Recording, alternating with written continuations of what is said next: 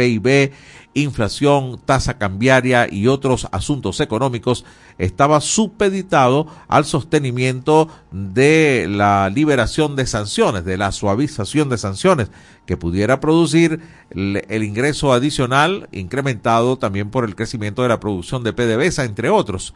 A ver cómo podrían estar variando estas, estos indicadores económicos ahora que en este primer paso, hasta el 13 de febrero, se podrán hacer transacciones que mm, eh, renuevan las sanciones al tema del oro venezolano. Seguimos con el pitazo. Estado portuguesa, paralizado el corte y transporte de caña de azúcar por falta de gasoil. Sí, así como lo está escuchando, en los municipios Guanare, Papelón y San Genaro, 47 núcleos de caña de azúcar viven un cierre técnico, momentos en que la expectativa de molienda es de algunas 25 mil toneladas por día. Pasamos a efecto Cocuyo. Maduro reitera que la decisión del Tribunal Supremo de Justicia sobre la inhabilitación de María Corina Machado es firme. Dijo, esto es cosa juzgada y decisión definitivamente firme. Pasamos al estímulo. Cuba registra en dos años el mayor éxodo migratorio desde la revolución de 1959. A esta ola migratoria en Cuba solo le preceden la de Mariel en la década de 1980, cuando 130 mil cubanos partieron, seguida por los balseros en 1994, 35 mil, y la huida por razones políticas entre 1960 y 1963 de 300 mil, al principio de la llamada Revolución Cubana. Pasamos a runrunes. Vigilancia deficiente y altas temperaturas inciden en el aumento de casos de dengue. María Eugenia Grillet indicó que se han encontrado casos de dengue en zonas donde antes no los había algo que ha ocurrido debido a la variabilidad climática. Advirtió que para el 2024 se espera una sequía fuerte que aumente los casos de dengue en Venezuela. Desde el año 2022, el 30 de enero se conmemora el Día Mundial de las Enfermedades Tropicales Desatendidas. Actualmente Venezuela enfrenta un importante repunte en los casos confirmados de dengue, algo que también se ha producido en otros países de la región y en general en todo el mundo. Seguimos con el tiempo. Transparencia internacional. Bueno, y atención a esta nota que aparece prácticamente en todos los medios. Venezuela es el país americano más corrupto desde el 2014 y es el segundo en la lista a nivel internacional, según el índice de percepción de la corrupción en el sector público, con una escala desde cero, muy corrupto, hasta 100, muy baja corrupción, esa es la escala, así se mide, los más cercanos a cero es muy corrupto y los más cercanos a 100 muy baja corrupción, Venezuela obtuvo solo 13 puntos, 5 menos que en el año 2018 cuando tenía 23, con los cuales se ubica en el puesto más bajo de la lista de los países americanos. Trabajo de transparencia internacional. Versión final desde el Zulia. El Fondo Monetario Internacional rebaja sus estimaciones de crecimiento en la economía latinoamericana en 2024. La crisis en Argentina reduce la previsión de progreso en el continente. También el Fondo Monetario espera que la América Latina crezca en 1,9, mientras que el resto del mundo crecerá 3.1%. Disculpen. Seguimos con La Nación Web. Capturan en la frontera a El Lobo, uno de los 12 criminales más buscados de Cúcuta. HJ Lobo Duarte, mejor conocido como Lobo, está vinculado con cuatro homicidios como autor material y fue líder de la banda Los Manzaneros. Sus tentáculos se desplazaban en los barrios como Los Alpes, Carora, San Miguel y El Llano. Bueno, fue capturado. Pasamos al Estado Lara. El Impulso Partido Popular pide incluir a la nueva presidenta del TSJ en la lista de sancionados por la Unión, por la Unión Europea. A ver, este partido ha solicitado al alto representante de la Unión para Asuntos Exteriores y Política de Seguridad, Joseph Borrell, que incluya a la nueva presidenta del TSJ venezolano, Carislia Beatriz Rodríguez, en la lista de sancionados por la Unión Europea. El carabobeño, detenida ex fiscal 11 de Carabobo, presunta, presuntamente incursa en hechos de corrupción. El fiscal Tarek William Saab señaló que esta nueva detención forma parte del proceso de depuración del Ministerio Público, ya que alcanza la cifra de 413 exfuncionarios procesados. Dios mío, ¿y cuántos son? Correo del Caroní, OEA sobre Venezuela. Claros objetivos de persecución política expuestos se vieron reafirmados la organización emitió un comunicado sobre las acciones recientes del gobierno venezolano de enjuiciamiento y prisión política de opositores, el cual fue publicado en su web y compartido en la red social, en la red social X. Seguimos con la patilla, con esta cerramos. Salud de presos políticos en Venezuela se agrava. Es una condena a muerte en cámara lenta.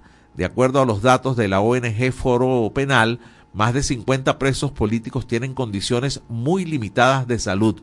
La organización Justicia, Encuentro y Perdón indica que son más de 30 casos que están en situación de salud muy grave, incluso con enfermedades en etapa terminal como cáncer, aclara la abogada Marta Tineo. Ponemos fin a esta lectura de titulares, quedaron algunos que compartiremos con ustedes más adelante. Ahora nos toca compartir el noti audio del pitazo. Notiaudio, El Pitazo, un preciso resumen de lo que ocurre en toda Venezuela, con Catherine Medina. Saludos estimados oyentes. A continuación hacemos un repaso informativo por las noticias más destacadas hasta este momento. Comenzamos. Estados Unidos advierte a Nicolás Maduro, tiene hasta abril para cumplir acuerdos con la oposición. Estados Unidos advirtió este lunes 29 de enero al gobierno de Nicolás Maduro que tiene como límite hasta abril de este 2024 para cumplir los acuerdos alcanzados con la oposición antes de que Estados Unidos tome decisiones sobre sanciones. En abril termina el levantamiento temporal de varias sanciones de Estados Unidos al petróleo y el gas venezolano, una medida que adoptó después de que el gobierno y la oposición venezolana alcanzaran en Barbados unos acuerdos sobre las elecciones presidenciales de 2024. Se violó el acuerdo de Barbados. Esto dicen oficialismo y oposición. El 26 de enero, el TCJ ratificó que sobre María Corina Machado pesa una inhabilitación de 15 años que le impide competir en las elecciones presidenciales. Esto luego de que Machado acudió al TCJ para pedir la revisión de su caso e insistió en que no existe procedimiento administrativo alguno que la inhabilite. El presidente de la Asamblea Nacional, Jorge Rodríguez, dijo el día anterior que el acuerdo de Barbados estaba guindando sin ser mango, debido a las conspiraciones denunciadas por el fiscal general Tarek William Saab para presuntamente atentar contra Freddy Bernal y Nicolás Maduro. Presidenta de Sotravial. La seguridad vial en Venezuela está en manos de la Reserva Moral de los Transeúntes.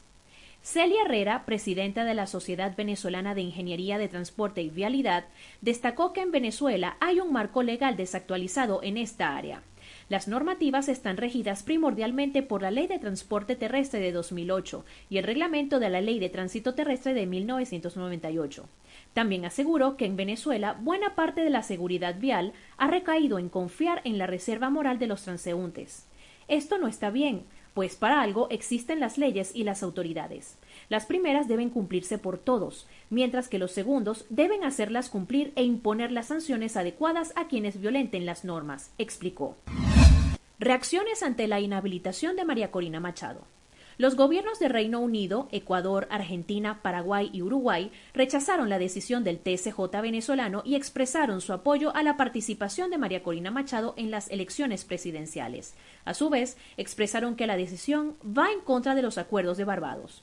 El secretario general de la Organización de Estados Americanos, Luis Almagro, señaló que la ratificación de la inhabilitación de Machado liquida la posibilidad de elecciones libres, justas y transparentes en Venezuela.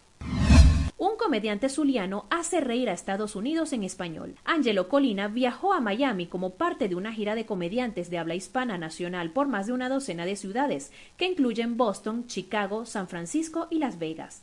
Este año ha visitado además en dos ocasiones la Casa Blanca como invitado, en representación de la comunidad latina, que supera los 62 millones de personas en Estados Unidos. Estimados oyentes, este ha sido el panorama informativo hasta esta hora. Narro para ustedes Catherine Medina. Estas informaciones puedes ampliarlas en nuestra página web elpitazo.net. También Recibimos tus denuncias vía SMS o WhatsApp a través del 0414-230-2934. Gracias a Catherine Medina, como siempre, con el noti audio del Pitazo. Nos vamos a ir al corte, pero permítanme antes presentarle la encuesta en este país del día de hoy. ¿Cuál cree que es la necesidad más urgente en la educación venezolana? La repito, ¿cuál cree que es la necesidad más urgente en la educación venezolana? Opción A, su infraestructura. Opción B, el sueldo de los maestros. Opción C, tener comedores. Y opción D, nada, está bien así como está. Así. Opción D. 0424-552-6638, repito, 0424-552-6638, vía mensaje de texto o WhatsApp, por ahí los leemos, los escuchamos. Hora de la pausa en este país. Ya regresamos con En este país por la Red Nacional de Radio Fe y Alegría.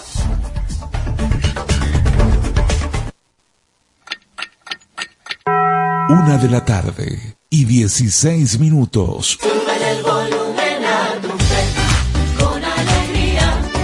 Súbele, súbele. Jesús ha servido la mesa y nos invita a escuchar su palabra en la Santa Eucaristía. El que viene a mí nunca tendrá hambre. Todos los domingos llegamos a tu casa a partir de las 7 de la mañana. Compartamos como hermanos y vivamos el amor de Dios con la humanidad a través de la señal de Radio Fe y Alegría. ¿De qué color es la piel de Dios?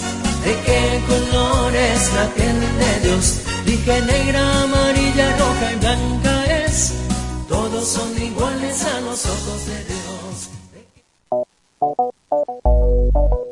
Con calma y con respeto, todo se resuelve. Y es que hay temas que todos quieren hablar, pero nadie lo dice. Entonces, háblame bajito. Háblame bajito de lunes a viernes a las 6 de la tarde.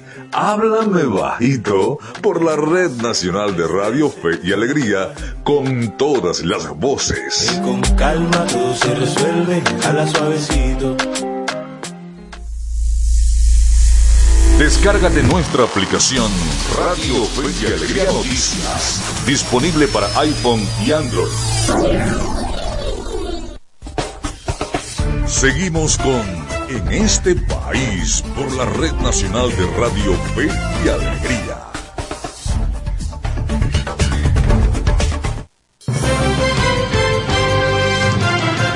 Muchísimas gracias por seguir en sintonía de en este país. Estamos a través de la señal nacional de Radio Fe y Alegría, llegando a 13 estados de Venezuela por más de 20 emisoras. Les recuerdo la encuesta en este país del día de hoy. ¿Cuál cree que es la necesidad más urgente en la educación venezolana? Opción A, su infraestructura. Opción B, el sueldo de los maestros. Opción C, tener comedores. Y la opción D, nada. Está bien, déjenlo así. 0424-552-6638, nuestro punto de contacto, los leemos, los escuchamos vía mensaje de texto o WhatsApp. 0424-552-6638. Ya tenemos el contacto realizado, hilo telefónico, a nuestra primera invitada de la tarde de hoy. Se trata de Mariana Romero, ella es abogada, defensora de derechos humanos y es la directora del Centro para los Defensores y la Justicia. Muy buenas tardes, Mariana. Le saluda José Cheo Noguera. Muchísimas gracias por atendernos. José, buenas tardes. Un saludo para ti y para toda la audiencia. Agradecida con el espacio. Al contrario, gracias a ti para conversar de un tema que nos llama muchísimo la atención. Eh, el resultado de un trabajo que han presentado ustedes, el incremento de las violaciones a los derechos, al derecho a defender y a los defensores de los derechos humanos, eh, porcentaje altísimo en relación, en comparación con el 2022. Cuéntanos un poco los hallazgos eh, y, y, cómo alcanzaron ustedes a determinar que son 524 ataques e incidentes de seguridad durante el año 2023. Sí, ciertamente para nosotros es muy preocupante cómo el año 2023 arrojó un incremento muy significativo en relación a la cantidad de ataques en contra de organizaciones de derechos humanos y personas defensoras. Esto se dio en un contexto además electoral donde el Estado, en lugar de garantizar un entorno propicio para que la sociedad civil pueda ejercer sus actividades, eh, pues por el contrario aumentó las restricciones del espacio cívico y democrático y en consecuencia se eh, vio este incremento de las acciones de criminalización, represión y control social que afectan a la sociedad civil y eh, en particular a las organizaciones defensoras de derechos humanos. En 2023 hablamos de, de, la profundización de esta política de criminalización que se basa en la lógica del enemigo interno y eh, donde aumentaron esas vulneraciones a los derechos a la asociación, reunión, manifestación y expresión. Y, y los ataques, eh, además de estar acompañados por unas campañas sistemáticas de estigmatización, eh, notamos un aumento en las intimidaciones, el hostigamiento, las amenazas por funcionarios y, y, personas adscritas al Sistema Popular de Protección para la Paz, así como también el uso del derecho penal para judicializar, para abrir procesos penales, detenciones arbitrarias, agresiones en contra de la vida y la integridad y también en el marco de la censura que existe en el país, ataques digitales a cuentas y páginas web institucionales de organizaciones de derechos humanos. Vaya, no, es una sola vía, ¿no? Son varias vías de, de, ataque, ¿no? Te pregunto, Mariana, estamos conversando con Mariana Robero, directora de el Centro para los Defensores y la Justicia. A ver, eh, ¿Cómo contabilizan? ¿Cómo llegan a determinar que son 524 casos? Porque no hay estadísticas oficiales de esto, ¿no? Y si es una matriz que se ha venido repitiendo que en periodos electorales se incrementa el número de violaciones a los derechos humanos.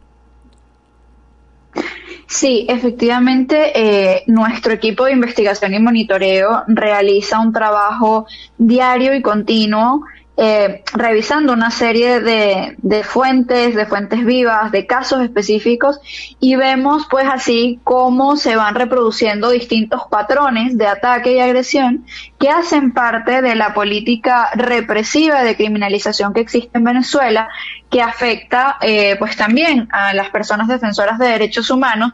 Y como tú bien decías eh, que resulta muy preocupante cómo en contextos electorales suelen elevarse las agresiones en contra de la sociedad civil en lugar de que el Estado permita los trabajos y las acciones de documentación, de denuncia, de exigibilidad. Y eso es lo que estuvimos viendo en el año 2023 con el aumento de las medidas represivas y además pues esos métodos de criminalización y de represión mucho más sofisticados y direccionados a actores específicos también un poco para aplicar esa lógica del terror, esa lógica del miedo que busca generar castigos ejemplarizantes con casos emblemáticos para neutralizar las actividades del resto de personas y organizaciones que promueven, defienden y exigen derechos humanos. Sí.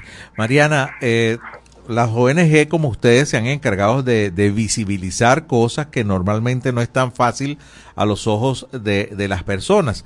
Eh, ¿Han ustedes podido categorizar o, sea, o hacer una estratificación sobre eh, a qué sector van más las violaciones de los derechos humanos? Porque cada vez que ustedes o que organizaciones de la, del país hacen denuncias en el área de salud, en el área de educación, eh, en el área directamente de derechos humanos, a ver, eh, ¿hay alguna estadística? ¿La manejan ustedes entre esos 524 casos? ¿A qué tipo de defensores de derechos humanos le violan más? Pues lamentablemente en Venezuela eh, la política de represión y criminalización es generalizada. Ciertamente han existido momentos en los últimos años donde quizás eh, un grupo de, organizaciones o, personas defensoras abocadas a la defensa de un derecho en particular han eh, tenido mayor número de ataques. Sin embargo, del 2019 en adelante hemos podido documentar cómo este tipo de agresiones son generalizadas en contra de cualquier organización o persona que resulte incómoda a los intereses de la administración de Nicolás Maduro, en el entendido que no hay una voluntad política real de rendición de cuentas, de avanzar hacia, hacia los procesos de justicia, donde se criminaliza las acciones ante eh, mecanismos internacionales de protección de derechos humanos. Y esto se ve evidenciado pues con los avances recientes eh, por intentar aprobar una normativa justamente destinada a eh, eh, restringir los derechos a la asociación de las organizaciones de sociedad civil en Venezuela.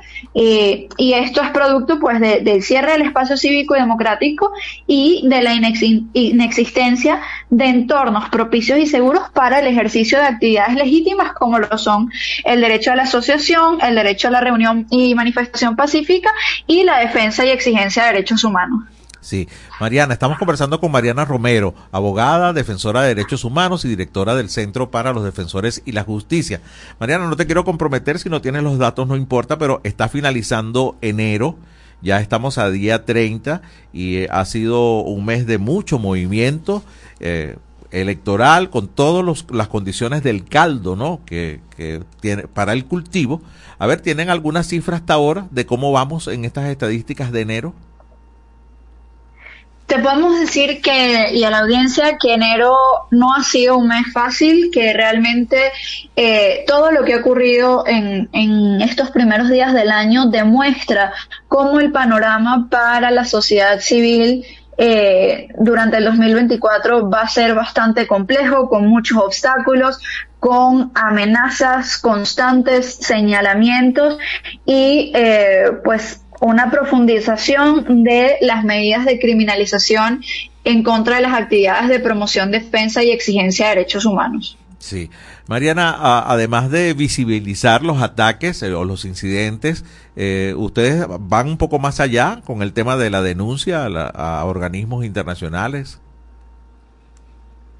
Sí, efectivamente, nuestro trabajo desde la organización eh, parte de, de, visibilizar lo que está ocurriendo pero también de poder hacer incidencia y litigio estratégico en distintas instancias internacionales ante distintos actores de la comunidad internacional para, eh, pues, no solo exigir que se mantenga el monitoreo y, y, la documentación sobre las violaciones sistemáticas que existen en Venezuela, sino también para que los mecanismos internacionales generen eh, y contribuyan a la protección efectiva de la sociedad civil en el país, ya que, bueno, son las personas defensoras y las organizaciones quienes se encuentran en el terreno documentando, visibilizando y acompañando a las víctimas. Por eso, para nosotros es esencial también ese acompañamiento que la comunidad internacional y en especial los mecanismos de protección de derechos humanos puedan eh, dar a la sociedad civil y que continúen exigiendo al Estado que eh, pues garantice que las organizaciones puedan realizar sus actividades sin represalia, sin temor a la represalia. Mariana, le agradezco mucho este contacto doblemente, primero por visibilizar y hacer ese trabajo maravilloso que están haciendo y por supuesto por poder eh, permitirme conversar con usted un buen rato. Gracias por este contacto. Muchísimas gracias a ti, José. Feliz tarde. Feliz tarde. Mariana Romero, abogada, defensora de derechos humanos, directora del Centro para los Defensores y Justicia, ha sido nuestra primera invitada hoy en este país. Comparto con ustedes ya algunas de las opiniones sobre la encuesta en este país. La voy a recordar. ¿Cuál cree usted que es la necesidad más urgente en la educación venezolana? Su infraestructura. Opción A. B. Los sueldos de los maestros. C. Tener comedores. D. Nada Está bien así, déjenlo así. El bar Garzón escribe desde el Nula, parroquia San Camilo, municipio Paz del Estado Apure. Para ella la opción B, brindar al docente un mejor pago, pero fijado en los sueldos y salarios, para que sean sus prestaciones mejores. Esto lo escriben eh, esta amiga. También tenemos la opción más importante, es que también a los docentes los puedan capacitar. Eh, para que puedan ofrecer un mejor trabajo y este oyente que no se identifica escribe la opción B, el sueldo de los educadores. Hasta ahora coincidencia en que los sueldos eh, eh, debe ser la prioridad en el área educación. Una 29 minutos, tiempo de una nueva pausa en este país. Ya regresamos con En este país por la Red Nacional de Radio Fe y Alegría.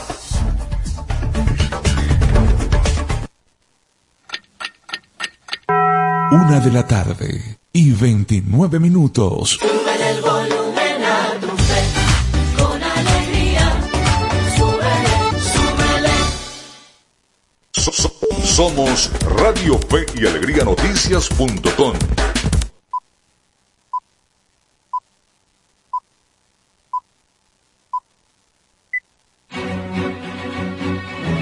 A partir de este momento, más de 25 emisoras interconectadas para llevarte información con todas las voces. Radio Fe y Alegría Noticias. Avance informativo. Avance informativo. Hola, ¿qué tal? Feliz tarde para todos. Sean bienvenidos, bienvenidas al presente avance informativo de Radio Fe y Alegría Noticias. Comenzamos. Aseguran que el plan de transformación de CanTV también beneficiará a los trabajadores. El presidente de la Federación de Trabajadores Telefónicos de Venezuela, FETRATEL CanTV, José Moya, afirmó que el nuevo plan de transformación de CanTV busca generar un servicio más eficiente se plantea un proceso de mejorar el servicio al 100%, entendiendo que debe mejorar el ancho de la banda, la transmisión con la confiabilidad que el usuario requiere, indicó. Aseveró que están prestos a que esto se profundice porque en la medida que la empresa sea autosustentable, se garantizan los beneficios para los trabajadores, jubilados y sobrevivientes. Hasta aquí el presente avance informativo. Quien presentó Yorky Hernández, les invitamos a que continúen disfrutando del programa en este país. Contamos con periodistas en toda Venezuela para llevarles la información en vivo y en caliente. Red Nacional de Radio Fe y Alegría, con todas las voces. Seguimos con en este país por la Red Nacional de Radio Fe y Alegría.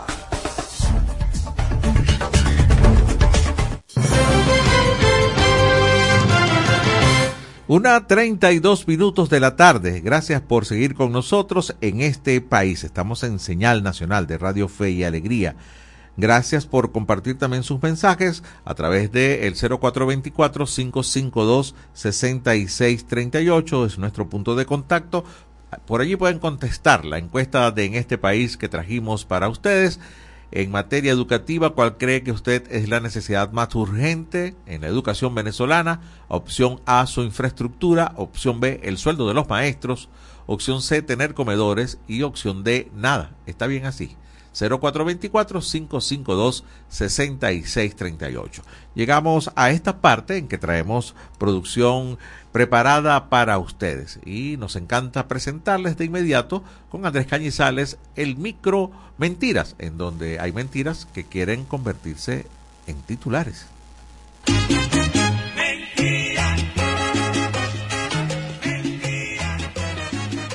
Aquí les comentamos las mentiras que se quieren vestir de noticias. Esto es fake.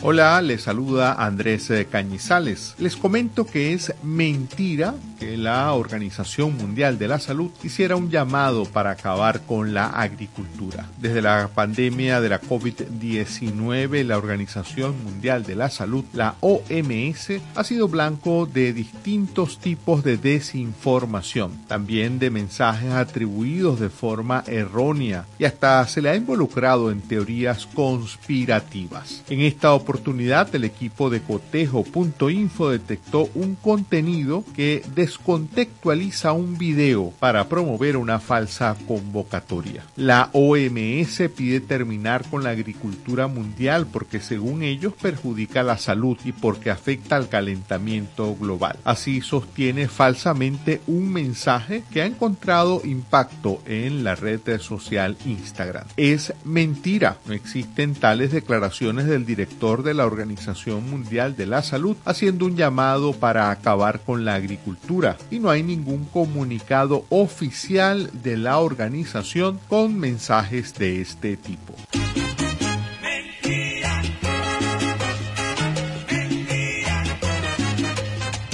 Esto es fake. Les hemos hablado de las mentiras que se quieren vestir de noticias. Esta es una producción del Observatorio Venezolano de Fake News y Media Análisis. Siempre me voy a montar encima del final. Gracias Andrés Cañizales por estos micros, bueno, que han gustado muchísimo, son eh, fakes, son mentiras y bueno, lo hace de una manera súper amena. Gracias Andrés por compartir con nosotros a nivel nacional estos micros. A continuación tendremos un reporte de José Ignacio Piñango, nuestro compañero periodista de Radio Fe y Alegría Noticias. Colegio de Médicos y Profesionales de la Salud exige, exigen al gobierno regional más seguridad en centros de salud en el estado Monagas. Muy buenos días, gracias compañeros por el contacto informativo desde el Estado de Monagas. El Colegio de Médicos, Vecinos y los profesionales de la salud exigieron al gobierno regional más seguridad en los centros de salud debido a el robo y abuso sexual que sufrió una médico en el ambulatorio de Sabana Grande en Maturín. La posición de nosotros es de total repudio a lo que pasó ahí, ¿oíste? Total repudio y eso va a seguir pasando porque ningún centro de salud en el estado de Monaga tiene vigilancia. Por lo tanto, exhortamos a las autoridades competentes, tanto policiales como de salud, a que deben colocar un vigilante en cada centro. Y a los médicos que están de guardia, tienen que hacerse acompañar vigilantes cuando vayan a atender una emergencia. ¿Entiendes? Se agredió a una mujer médico, ¿me entiendes? De doble causa, por el ser mujer y por ser médico. Uno de los vecinos que vive frente al ambulatorio de Sabana Grande también exigió a las autoridades la colocación de un módulo de seguridad debido a los altos índices delictivos en la zona. Vigilancia policial. Primero existía un módulo de servicio aquí, ¿verdad? Que estaba aquí, lo agarraron ahora para un kinder, sé. Mientras haya vigilancia, el delincuente tiende a irse a otro lado, a delinquir, ¿verdad? Porque habiendo gente ahí que esté pendiente, es, una, es un centro asistencial, eso cubre toda esta región, ¿verdad? Y debería de tener a alguien que los cuide, yo también, porque ellos permanecen ahí 24 horas al cuidado de cualquier enfermedad, cualquier que llegue un problema pues, de salud. Entonces también deberían ser cuidados ellos también. De igual forma, uno de los médicos que se encuentra haciendo su rural en una población del municipio Maturín también contó a Radio Fe y Alegría Noticias el momento de horror que ha tenido que vivir debido a la delincuencia en la zona. Acoso, el acoso laboral, pacientes eh, masculinos bajo los efectos de alcohol o sustancias este, llegaban a la una de la mañana a tocar el ambulatorio, pero el ambulatorio se cerraba por seguridad, pero ellos pasaban, saltaban la cerca y tocaban la puerta, no tiene seguridad para y si no parten los vidrios, que ya nos ha pasado, y se hacían sentir un dolor, cuando yo iba a examinar no tenía ningún tipo de patología el paciente y era simplemente para pedir número telefónico personal y para llevar cualquier tipo de, de golosinas. Entonces, eso ha pasado en muchas ocasiones que pasó. Entonces, aparte de eso, cuando llegan los pacientes que son del AMPA, no quieren venir a Maturín, por supuesto, porque en el hospital hay centros de está el CICPC, la policía. Entonces, te ponen en, contra la espada de la pared, trátalo aquí, ver qué vas a hacer. Si se muere, te mueres tú también. Entonces eso no solamente pasa allí, pasa en muchos otros lugares. Los médicos sostuvieron también un encuentro con el secretario de Gobierno, el secretario de Seguridad Ciudadana de la Gobernación de Monagas para llegar a acuerdos y poder brindar seguridad a los profesionales de la salud. Estos indicaron que esperan que esto no se quede solo en promesas. Desde Maturín, José Ignacio Piñango, Radio Fe y Alegría Noticias.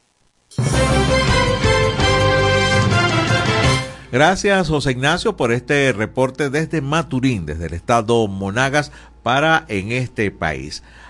Comienza la Serie del Caribe, va a comenzar pasado mañana, el primero de febrero. Venezuela estará participando en esta primera jornada. Cada día habrá tres juegos y Venezuela le toca jugar frente a la República Dominicana en un todos contra todos.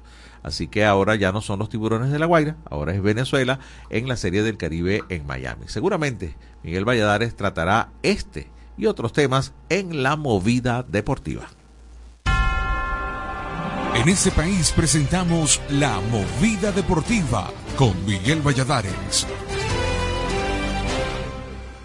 Un gran saludo amigos del deporte, es un gusto reencontrarnos en la grada de En este país. Iniciamos el repaso de la actualidad deportiva con fútbol porque la Vinotinto Sub-23 conservó posibilidades de meterse a la fase final del preolímpico que se realiza en nuestro país, luego de derrotar a Colombia 1-0 con tanto de Giovanni Bolívar y ahora depende de sí misma para lograr el boleto. La ecuación para clasificar es tan sencilla como complicada. La parte sencilla es que solo debe ganar en el último choque, la complicada es que esa victoria debe ser ante Brasil, que ya aseguró el primer lugar de la tabla y su cupo a la fase final. Para el choque ante los colombianos, el seleccionador nacional Ricardo Baliño movió la mata e hizo hasta tres cambios, quedando por fuera el delantero Kevin Kelsey por una sobrecarga muscular. En el parcial 33, David Martínez cobró un tiro libre que conectó de cabeza a Giovanni Bolívar en el corazón del área para poner el definitivo 1-0. Esto dijo el seleccionador nacional Ricardo Baliño, cortesía de Estefano Malavé. Después del partido con Ecuador habíamos terminado con algunos jugadores con molestia, con lesión y tuvimos esos, esos días para poder recuperar algunos y para poder planificar el partido. Sabíamos que era un partido límite, que teníamos que ganarlo y teníamos que planificarlo de buena manera y el tener dos días más nos dio esa posibilidad, es, real. Kelsey está con un tema, una sobrecarga muscular, le hicimos un estudio y decidimos no arriesgarlo porque había riesgo, ¿no? Vamos a ver mañana cómo sigue evolucionando. Hoy a la mañana estaba bien, le vamos a hacer un estudio el miércoles y ahí decidiremos. Y Matías, una situación similar. En otro resultado de la jornada de ayer, Brasil vino de atrás para derrotar a Ecuador dos tantos por uno. Para hoy, en Valencia, estarán jugando Uruguay-Perú a primera hora, mientras que cierra la jornada el Chile-Argentina. Y seguimos con béisbol porque en La Guaira no han querido dormir para celebrar el fin de la racha de los tiburones, el nuevo campeón de la liga, pero la gerencia ya trabaja en los nombres que representarán a Venezuela en la Serie del Caribe a partir de este jueves primero de enero. El equipo llegó ayer en horas de la tarde a La Guaira y fue esperado por una multitud de fanáticos en las calles, quienes le dieron una bienvenida muy especial a sus héroes. Según el periodista César Sequera para el portal El Emergente, hay nombres en la lista de Osvaldo Guillén para acudir a Miami, entre los que destacan el cubano Yaciel Puig, además de Dan Rivásquez, Leo Reginato, Franklin Barreto, Alcides Escobar, Lorenzo Cedrola, Carlos Rivero, Ricardo Pinto, Ángel Padrón, Luis Martínez y Anthony Castro, además de otros en calidad de refuerzos, como Indemaro Vargas, Silvino Bracho, entre otros. La Guaira estará debutando este mismo jueves ante los Tigres del Licey de la República Dominicana a última hora. Y nos vamos con unas corticas y al pie de fútbol, iniciando con Wilker Fariñez, porque el Vinotinto, luego de ser pretendido por el Deportivo Pereira en Colombia, Periodistas de ese país indicaron que la gerencia del equipo no quedó conforme con el ritmo de juego del jugador, por lo que éste tendría destino al Caracas Fútbol Club. Fariñez estuvo lesionado año y medio y en su regreso intentó firmar en Colombia con el Atlético Nacional, Millonarios y Deportivo Pereira, no obstante, no logró su objetivo. Y en el fútbol local, Colegas que cubren la fuente indican que el mismo comenzaría este fin de semana, teniendo como particularidad que los equipos de Caracas tendrían que arrancar el torneo de visitante, puesto que las canchas estarían ocupadas con el preolímpico. Recordemos que la fase final se mudó a la capital luego que la Conmebol no aprobara la grama del Estadio Metropolitano de Cabudare. De esta forma llegamos al final del repaso por la jornada de hoy, pero le invitamos a que también nos acompañe mañana en la grada de En este país en este país presentó La Movida Deportiva con Miguel Valladares. Claro que sí, estaremos pendientes, Miguel, de todas estas recomendaciones, tanto en fútbol como en béisbol, entre otras cosas. A ver, nos escribe el señor Gilberto Castillo desde el municipio de Aragua de Barcelona, en el estado Anzuategui, relacionado a la vía rural principal de alta importancia productiva para el estado hay una alcantarilla dañada hace año y medio, perjudicando a decenas de familias productoras en los sectores El Jobal, Agua Santa, Las Palmas, Las Cinco Leguas, Zacacual y El Carito, entre otros. Una alcantarilla dañada hace año y medio, sector eh, que ya hemos nombrado, perjudicando a familias agroproductoras. Nos escribe el señor Castillo desde Aragua de Barcelona. Muchísimas gracias. Vamos a recordarles 0424-552-6638 es nuestro punto de contacto. También pueden seguirnos en X y en Instagram, arroba en este país radio. Nueva pausa y ya regresamos. Ya regresamos con En este país por la Red Nacional de Radio Fe y Alegría.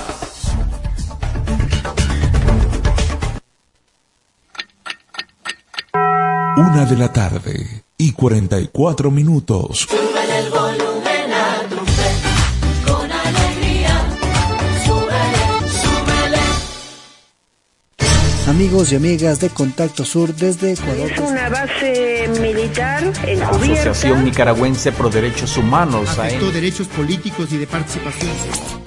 La Asociación Latinoamericana de Educación Radiofónica ALER te conecta con América Latina y el Caribe. Contacto Sur hace todo un recorrido desde Teotihuacán, México, pasando por toda Latinoamérica hasta la Patagonia en América del Sur. Contacto Sur, el mundo desde nuestro mundo, por Radio Fe y Alegría, con todas las voces. La escuela en la radio. Aprende desde casa con el equipo pedagógico del programa Escuela de Fe y Alegría Venezuela y el Instituto Radiofónico Fe y Alegría. La escuela en la radio de 4 a 5 de la tarde por la Red Nacional de Radio Fe y Alegría. Descárgate nuestra aplicación Radio Fe y Alegría Noticias. Disponible para iPhone y Android.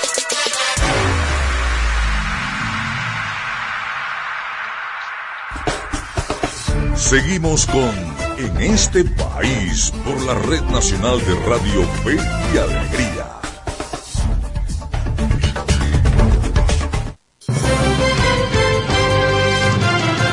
Una 46 minutos de la tarde. No se olviden, los invitamos para la edición de En este país también en horas de la noche a través de la Red Nacional de Fe y Alegría. Estamos llegando simultáneamente a 13 estados de Venezuela por más de 20 emisoras con los periodistas y comunicadores de Radio Fe y Alegría Noticias bajo la dirección de Luis Sánchez. Así que pendientes también de nuestra edición nocturna. Les recuerdo la encuesta en este país del día de hoy. ¿Cuál cree que es la necesidad más urgente en la educación venezolana? Opción A, su infraestructura. Opción B, el sueldo de los maestros. Opción C, tener comedores. Y opción D, nada. Está bien, déjenlo así. 0424-552-6638 es nuestro punto de contacto. Vía mensaje de texto o WhatsApp lo seguimos leyendo durante el transcurso del programa. Ya está el hilo telefónico nuestro siguiente invitado. Se trata de Fausto Romeo, presidente de la Asociación Nacional de Instituciones Educativas Privadas, ANDIEP. Muy buenas tardes, Fausto. Te saluda José Cheo Noguera. Gracias por atendernos. Hola, buenas tardes. Gracias por el contacto y aquí estamos siempre para atenderles. Gracias, Fausto. A ver, que nos alarma mucho un dato que estaba escondido en el tema de la migración, entre otras, ¿no? Ustedes han determinado en un reciente estudio que entre aproximadamente el 10% eh, de la matrícula ha disminuido en las instituciones eh, educativas privadas, eh, entre otras cosas por la migración. Estaba escondido este dato ahí. A ver, cuéntanos cómo, cómo llegan al hallazgo y cuál es la información precisa que tienen. Bueno, como bien sabemos, eh, la diáspora también ha afectado el sistema educativo. La diáspora se, acrecentó en el 2017, 2018 y luego vino la pandemia y todo lo que se ha conllevado. Pero ya ahora en el 2023, cuando culminamos, cuando comenzamos el año escolar 2023-2024, percibimos una nueva disminución de nuestra de nuestras matrículas, de nuestros eh, números. Eh, matrículas que se vieron disminuyendo desde el 2016, pero que ahora se ve que hay un 10% que, que ha disminuido. Pero lo que también es bueno ver que, que, nosotros consolidamos en, con los estudiantes que tenemos y buscamos fortalecer cada una de nuestras instituciones. Eso es algo que sí también tenemos que verlo. ¿Cómo ha afectado esto el funcionamiento de las instituciones de, de, educación privadas? A ver, con el tema de las matrículas, por ejemplo. Bueno, si nosotros vemos que hay un 10% menos, eso en promedio general del país, bueno, también hay que entenderse que eso disminuye eh, la tasa de, de, de trabajadores, eh, ya no necesitamos la cantidad de trabajadores tal vez, pero sí estamos al 100% con nuestros trabajadores. ¿Por qué? bueno, ya tu encuesta te lo dice, uno de los vertientes es mejorarle el sueldo a los trabajadores, me imagino que estamos hablando del sector público, aunque tenemos también las escuelas hermanas de Fe y Alegría, que ellos reciben este, la subvención de parte del Ministerio de Educación, que es el mismo sueldo que reciben los trabajadores, los docentes del sector público. Sin embargo, en Fe y Alegría, bueno, busca una colaboración, un aporte por parte de los padres que puedan eh, subsanar de alguna manera con algunas bonificaciones a estos maestros, trabajadores en general, para mantener una, un sueldo medianamente digno. Nosotros en el sector privado estamos pagando entre 180 a 250 dólares, incluyendo bonos, estatica y todo lo que quiere ver, lo que llaman salario integral, y hay algunos colegios muy pocos, muy reducidos, que están pagando entre 400 hasta 500 dólares mensuales. Claro. Estamos conversando con Fausto Romeo, presidente de ANDIEP, la Asociación Nacional de Instituciones Educativas Privadas, eh, sobre pues este tema de, la reducción de la matrícula, entre otras cosas por el EPSO. Sin embargo, noto eh, en el trabajo que ustedes presentaron, Fausto, que eh, por ejemplo en Nueva Esparta la estadística más o menos ronda el 30%. Eh, que, han, que han abandonado los estudios en la isla de Margarita. ¿Hay otro estado, además de, de, Nueva Esparta, que tenga alguna estadística similar para este promedio de 10% en el país?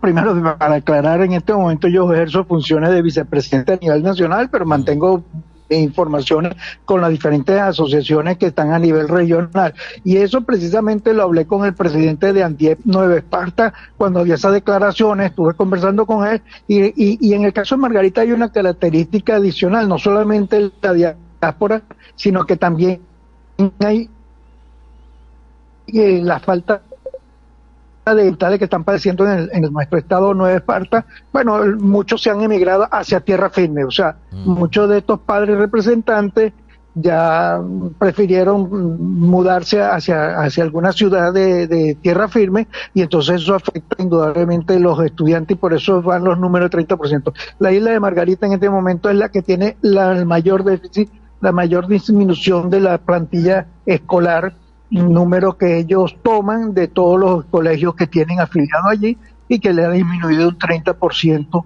y por esa razón hay estado que no se ha movilizado mayor como en Mérida que no, no, llega ni a 5%, pero entonces el promedio para nosotros está en el orden de un 10% aproximadamente. Sí. Fausto, ¿cómo están lidiando con el tema de los servicios públicos, la electricidad, el agua, eh, la recolección de basura, las instituciones privadas de educación, ¿cómo lidian con esto?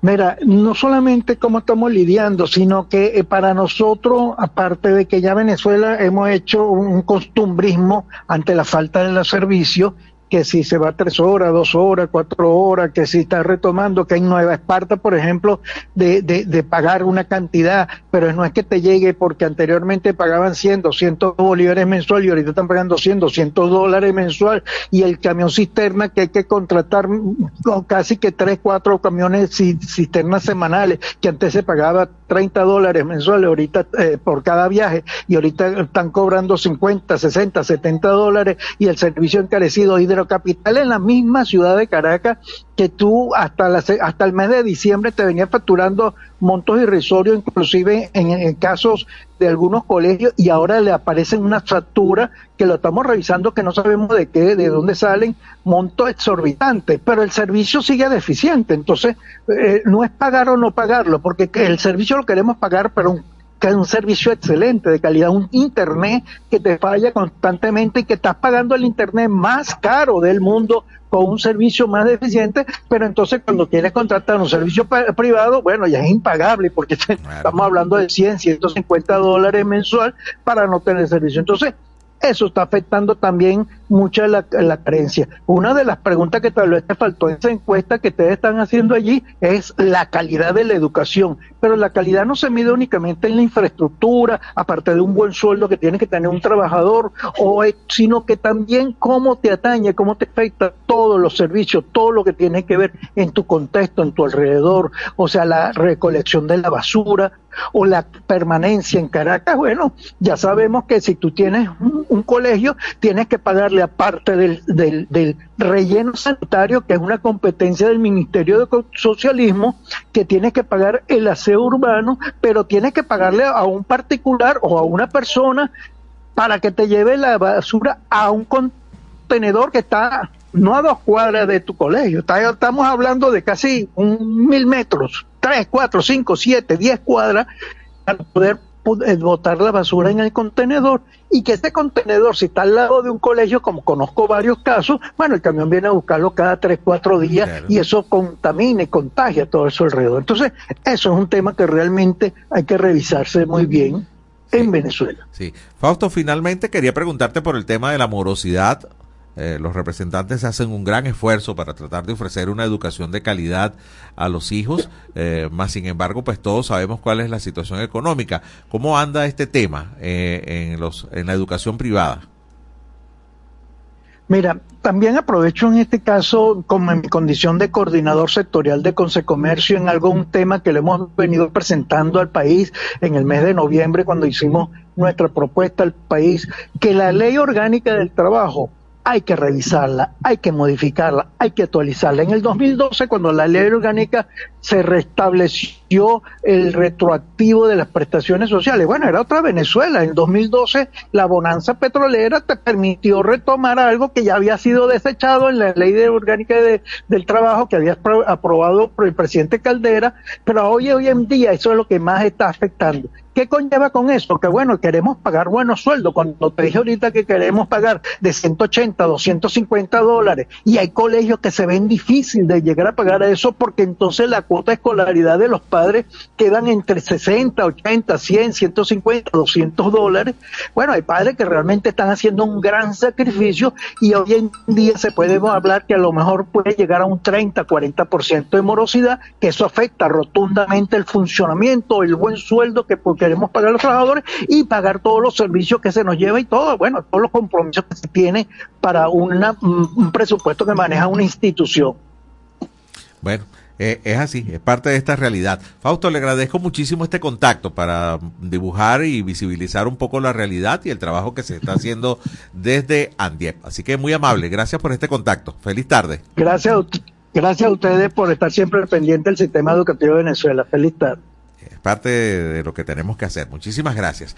Tiempo justo nos queda para despedir el programa de hoy en nombre de todo el equipo que elaboró para ustedes acá en la edición meridiana de En este país. La invitación muy cordial para que nos sintonicen esta noche también a través de la señal nacional de Radio Fe y Alegría en nuestra edición nocturna. Este equipo se despide hasta mañana, cuando Dios mediante a partir de la una estaremos de nuevo en este país. Feliz tarde para todos. Este país, mi país, tu país. Así culmina por el día de hoy en este país, un programa conducido por Andrés Cañizales junto a Miguel Valladares, acompañados por los periodistas y comunicadores de Radio Fe y Alegría, Red Nacional. Hacemos periodismo comprometido con la democracia.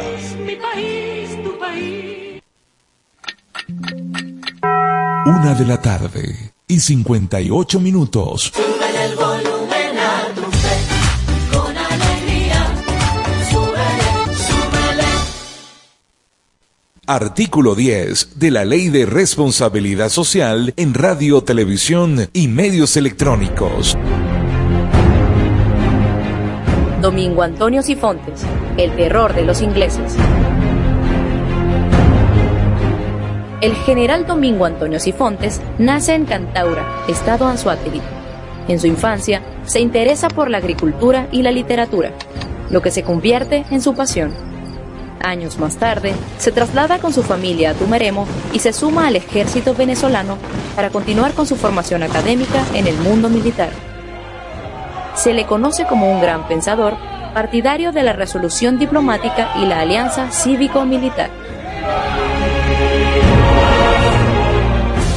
Domingo Antonio Sifontes, el terror de los ingleses.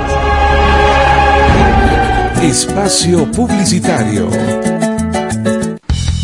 Goma Inca, rumbo a los 50 años de calidad. Fabricación de artículos técnicos en gomas y servicios relacionados tales como engomados de rodillos, tambores, poleas, válvulas, tuberías, todo para la industria en general, recubrimiento antiácido y antiabrasivo de tanques para la industria química, engomados de tanques cisternas que transportan líquidos corrosivos, fabricación de sellos hidráulicos y neumáticos por control numérico, Sistema Siljet de fama mundial. Garantizamos la fabricación en minutos de juntas de vástagos, pistón, rascadores, estoperas o ring. El cliente puede observar la fabricación de su pedido y sale con sus piezas ya fabricadas. Contáctanos al 0251 269 0301 al 0416-450-9903 o al 0412-725-4034. Atendemos a nivel nacional. Goma Inca, rumbo a los 50 años de calidad. Excelencia y calidad, embutidos Alimex. Alimex es variedad de todo para comer. Excelencia y calidad, embutidos Alimex. Hazlo más práctico y divertido. Embutidos Alimex.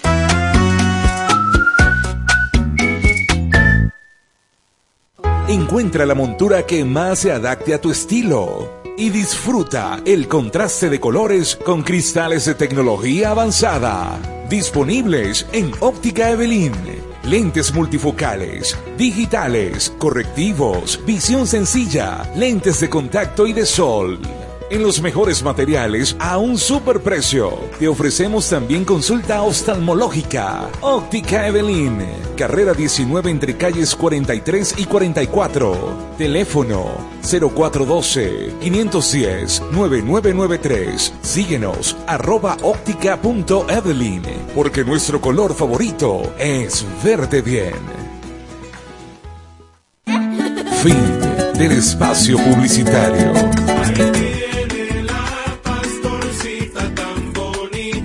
La Divina Pastora se encuentra en el Santuario Nuestra Señora de la Paz, carrera 16, con calle 29. Sigue la ruta de la Divina Pastora con fe y alegría. Con María, caminemos en comunión. Mi divina pastora. Seguimos siendo la FM de todas las voces. De todas las voces. Radio Fe y Alegría. 97.5 FM. Tu radio.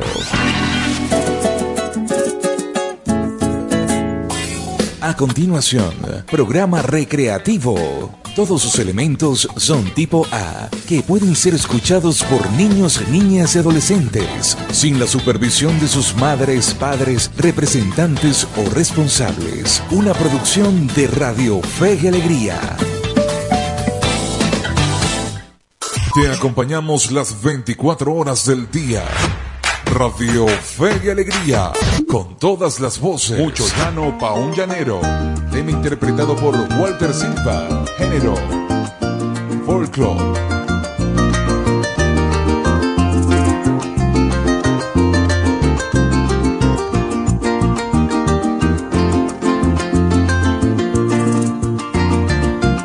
Como yo nací en el llano, miren paisano, soy criollito y sabanero. Ayer me puse a pensar viendo llanuras y esteros, y sobre esa pintura desgajarse un aguacero. Alabado sea mi Dios, mucho llano pa' un llanero.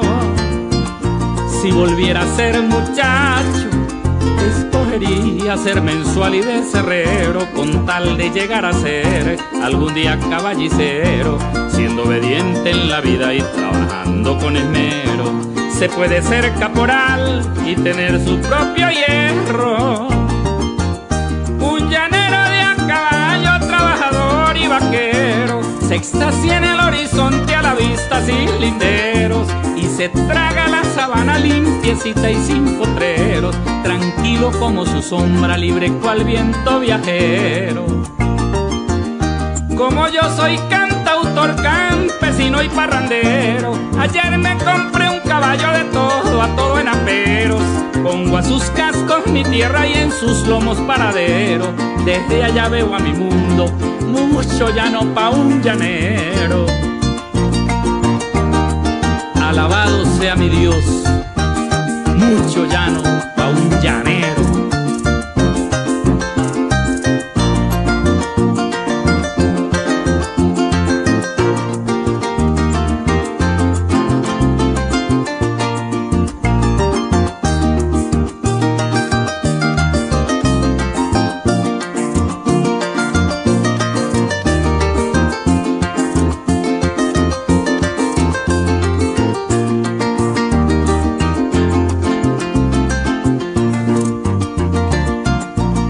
De este pasaje la conseguí recostado en el tranquero y poniendo a mi caballo igual a mí de palero, pegando la maletera que es tradición de un llanero, pa' irme hasta donde me llevan los caminos habaneros.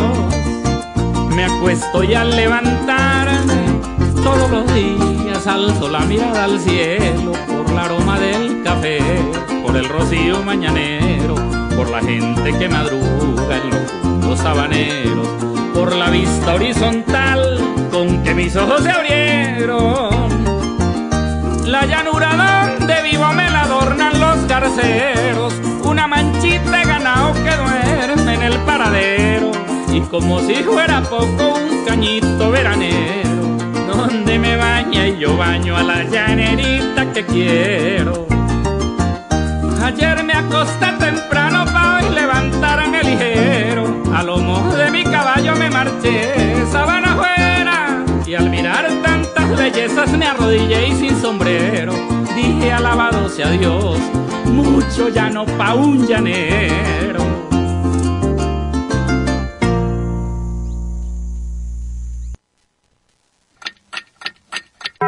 Dos de la tarde y seis minutos.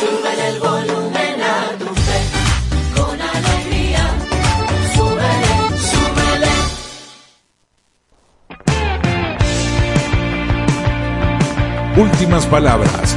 Tema interpretado por los mesoneros. Género. Rock alternativo.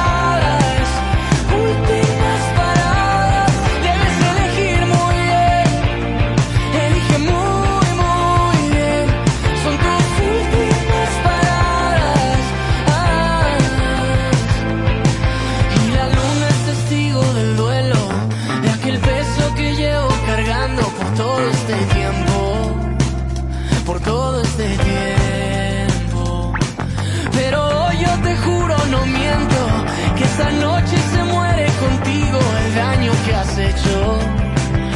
Y si tienes algo